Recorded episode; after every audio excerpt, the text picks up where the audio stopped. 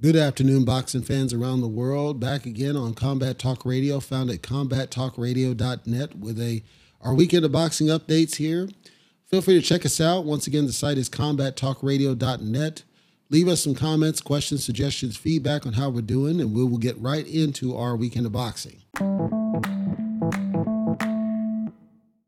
All right, a little bit tardy on the updates here. It should still get to you today, but let's go ahead and crash through our fights for the weekend. We got a couple of exciting fights. This won't take too long. I had to school a couple people on social media who don't listen when I have a great video and they don't they I'm actually putting them over and they think I'm trashing them when I'm not and then they look like idiots. So, at the top of the billing here, of course, this is on Showtime.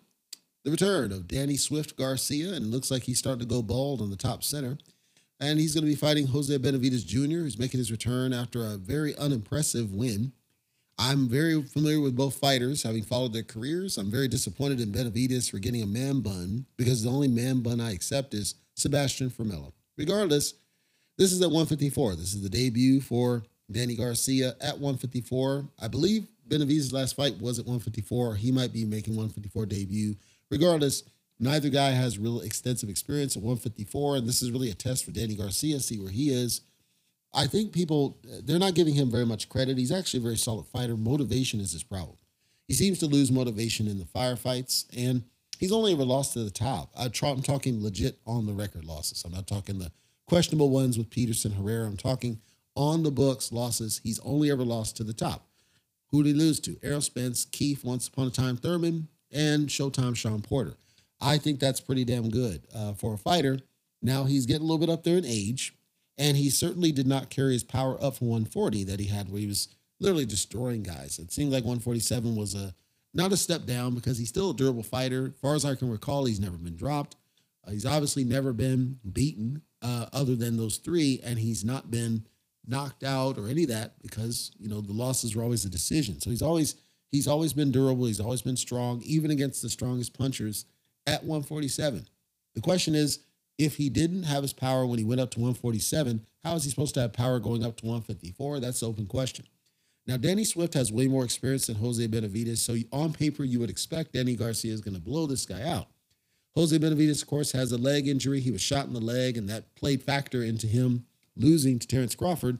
I had Benavidez getting close to evening that out before ultimately his leg gave out and he couldn't go any further. And Benavidez hasn't really been the same since he got shot in the leg. He's still a solid fighter, well rounded, you know, tall, lanky, rangy, but that leg holds him back. And to me, it means he can't get out of the way of fire, right? So then Danny Swift, he's going to be looking for the no look hook, no look left hook, or no look hook as I call it. And he might be able to land it at will. And then the question is, will Benavidez be able to take it? Will he be able to get out of the way? That's kind of the story of the fight. Now, with Benavidez, he has such a significant reach advantage and a height advantage from my eyes that that may play factor into what we see. Danny seemed to have filled into 154 well. It's just his power didn't carry up. So it's going to be an interesting fight for however long that lasts. On the same card, we've got the return of uh, Adam Kownacki. He's fighting a guy I've never heard of, Demirezen.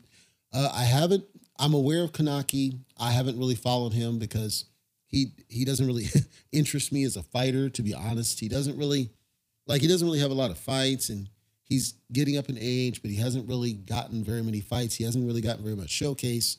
Uh, he does have presence right? Height reach you know. But he doesn't stand out in the crowd. He's coming off of a dq loss. He's and then previous to that he got stopped. So i'm not overly impressed frankly with him. That's why I don't really rate the fight. I mean, for people that are interested in just boxing matches, it's certainly something to pay attention to and see um, where he where he goes from here, or if uh, Demirezen, which like I said, I've never heard of this guy, and he doesn't have very many fights under his belt. Certainly less than Kownacki. Looks like he debuted just six years ago. Uh, he's not that young, so he started late. He's already lost one, so I don't I don't rate him at all. He's coming off a loss. It's not the kind of fight I would be interested in myself. I guess it's really more to showcase Kownacki's return than anything else.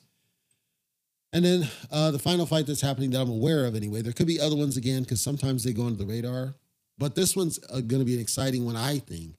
Uh, Gary Antuanne Russell. So this is not Mr. Gary Russell Jr. This is Gary Antuanne Russell. He's going to be fighting Rances Barthélemy. Rances Barthélemy is a very solid fighter. I believe he used to be on the money team when that was a thing. But ever since that dropped off, he hasn't really stepped up in my eyes the way I would like him to have. He he's a solid fighter. He just doesn't he doesn't really excite the, the crowd. He he tends to stink out joints. And I don't know why that is, frankly. I don't know what it is. Because if you look at him like in the pressers or in his workouts and scrums, he looks like he should be like a, a standout guy, but he doesn't when he gets in the ring, that's when it just kind of all falls out. And I don't I don't know what that's all about. As far as Barthélemy, if you're not aware of Barthélemy, um, Kiryl Relikh. So what happened here is when I'm pretty sure it was Barthélemy that fought Kiryl Relikh, and I I had that fight to be a robbery. I felt like Relikh deserved to win. That was in 2017, and then they did the rematch, and Relikh completely beat him. And I again, I felt like Relikh deserved to get his hand raised that first time. That's the only time that Rances has lost was against that was against Kiryl Relikh. He had a split draw with uh, Bunny Robert Easter Jr. Uh, that was a boring, in my mind, it was a boring fight. wasn't really worth it. Seemed like Bunny was on a decline and didn't know what happened there. Uh, and then he came back against a guy named Rivera and got an easy win. And Rivera wasn't a terrible fighter, but he certainly wasn't a standout fighter. Um, but it was a decent win for what it is. Barthélemy's a good fighter overall. My point. Now getting into Mr. Gary Antuanne Russell. Gary Antuanne Russell really impresses me. There's something about this guy. I think he has it. You know, NSB and other places, they overrate like Crawford and Boots and, you know, all this. To me, Gary Antuanne Russell is the picture of what I would expect as the guy that should be spotlight on him because of the way he gets it done. He is what I like everybody talks about Boots. I'm not impressed by Boots because he's either hitting behind the head or doing something else or eating punches flush on the chin or something else where I'm just not impressed with the dude. Gary Antuanne Russell's not that. He's a he's only 26. He's a youngish kid. He started a little bit late. He's got 100% knockout ratio so far. He's not highly ranked yet, which is to me unfair to him because I think that again, if this was truly, you know, like Jaron Ennis, they would have had him number one pound for pound even though Gary Antuanne Russell arguably to me is a better stylistic fighter overall. That's that's my eyes on this guy and what I've seen of him. So if you haven't seen his fights, I do recommend that you do. You're not going to be too impressed with the names other than his most recent, which was Viktor Postol in February. And that was kind of a questionable stoppage according to public opinion. I didn't have a problem with it, but I said in that when I covered it, I said that Postol was going to be distracted because his family's back in Ukraine. And that's what I saw. That was what I saw of him. He didn't seem like he was all the way there. And as a result, he was taking punches he shouldn't have. And then the ref stopped him and, yes, stopped him on his feet. And he wasn't really hurt, but it was a legit stoppage all the way around. And arguably the best win of Gary Antuanne Russell's uh, entire resume.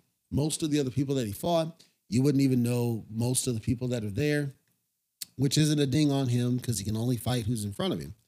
Point is, though, that by beating Postol, he really earned this step up because Rances Barthélemy is a step up, certainly, not only in just level, like skill, quality, class, but also just in it's a test for him. It's a true test for him. Although Barthélemy's older by a wide margin, he's a lot more experienced. Like uh, Gary Antuanne has only had, I think he had like 30, you know, some, well, he's had 15 fights, but you know, only 40-ish rounds total because he, you know, he knocks him out and stops him and gets him out of there. So he hasn't had a lot of round experience. Where Rances Barthélemy has a significant amount of experience being a 36-year-old.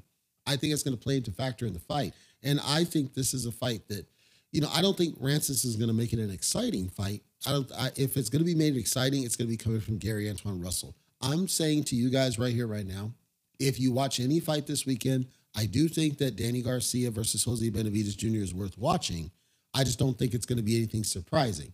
Gary Antuanne Russell versus Rances Barthélemy, I'm not going to say it's a toss up. This is one where I feel like Gary Antuanne is going to completely blow out Rances Barthélemy despite the experience, and then he won't get the credit for a dominant win. That's my gut speaking. I could get it completely wrong because I'm really, I'm really big on the guy, and he's humble. He's very humble. He's very level headed. He's not into jacked up stuff. He's nowhere near like his brother, Mr. Gary Russell Jr. He's a lot more level headed. He's a lot more reasonable, and he understands that, you know, people kind of felt sketchy about the last outcome of Victor Postol, but he was the first to stop Victor Postol. It's in the books. If we're going to give Crawford credit for stopping Shawn Porter when really he didn't do much to cause that stoppage, it was Kenny that did. We need to give Gary Antuanne his credit for stopping Victor Postol, even though his family situation is probably why it happened. So I, I want consistency. I know I'm not going to get it, but that's how I feel about it. That's our fights that I'm aware of this weekend. There's a lot, probably a bunch of other ones that are on like undercards or something other. I didn't see them there, but feel free to ping if you do see a thing.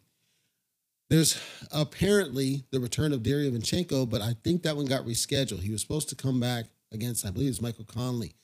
But I think that one got rescheduled. I'm not 100% sure. I don't see it on the active docket. And then there's some regional ones. Uh, Billam Smith versus uh, Isaac Chamberlain. That's in the Commonwealth. That's on FITE TV out in um, Dorset, UK, at the uh, Bournemouth International. Uh, Josh Kelly and Bastida. I don't know who Bastida is. I do know Josh Kelly. Uh, that's at Newcastle in the in the uh, Motors Arena.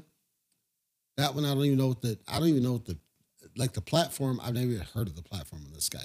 And then allegedly, one of the Eubanks, I believe this is Harlem Eubank, um, was returning on that undercard, but I can't see exactly if that's specifically on this uh, card because it's not on Showtime. So I'm only seeing ones that are on a mainstream network, and then I'm only talking about the ones that are not the regional ones, but like the world level fights. So there are a smattering of other fights. Now, next weekend's going to be a little bit more exciting. We got the return of Vergil Ortiz Jr. He's fighting Michael McKinson. That fight was supposed to happen before, and Michael McKinson ended up fighting somebody else and stinking out the joint. Vergil Ortiz had a medical situation. He's better now, so it's going to be good to see him back. And that's happening out in Texas on DAZN. We're going to see Jake Paul, who's the current draw in boxing, fighting Hasim Rahman Jr., son of a legend. They've sparred before. They have some beef. So this is the first time Jake Paul's going to be fighting a boxer. So all eyes are on him to see what's going on there. Return of Amanda Serrano. She's fighting Caraballo. Uh, I don't know anything about Caraballo myself. And then he's got a couple of people on his undercard, like uh, Brandon Lee at lightweight. So that was going to be exciting. Uh, Lee, uh, excuse me, not Liam. Dalton Smith. He's making a comeback. That's regional at Sheffield couple of guys I've never heard of. Again, Michael Conlan and Miguel Marriaga uh, out in Ireland. That's happening as well next weekend. So next weekend is going to be a little bit more stacked, a little bit more exciting. I think we're going to see more knockouts for sure next weekend, as that's a stacked DAZN card. That's our weekend of boxing. We'll check back in. I'm probably, I'll probably check out the outcomes, certainly for Russell and Barthelemy. I'm not sure on Garcia Benavidez feels like it's a foregone conclusion, but maybe I'll just check in the aftermath. And then if I saw that there was something significant in what I saw, then I'll do a post probably on Saturday or maybe even late Sunday. That's going to do it for this week's episode of Combat Talk Radio, Masterpiece Boxing, found at combattalkradio.net. I want to thank you for listening today, whether you are a subscriber or not. I know you have choices, and I appreciate you for being here. Just to remind those that are new to the show, Combat Talk Radio records every Friday, so once a week in the Pacific time zone.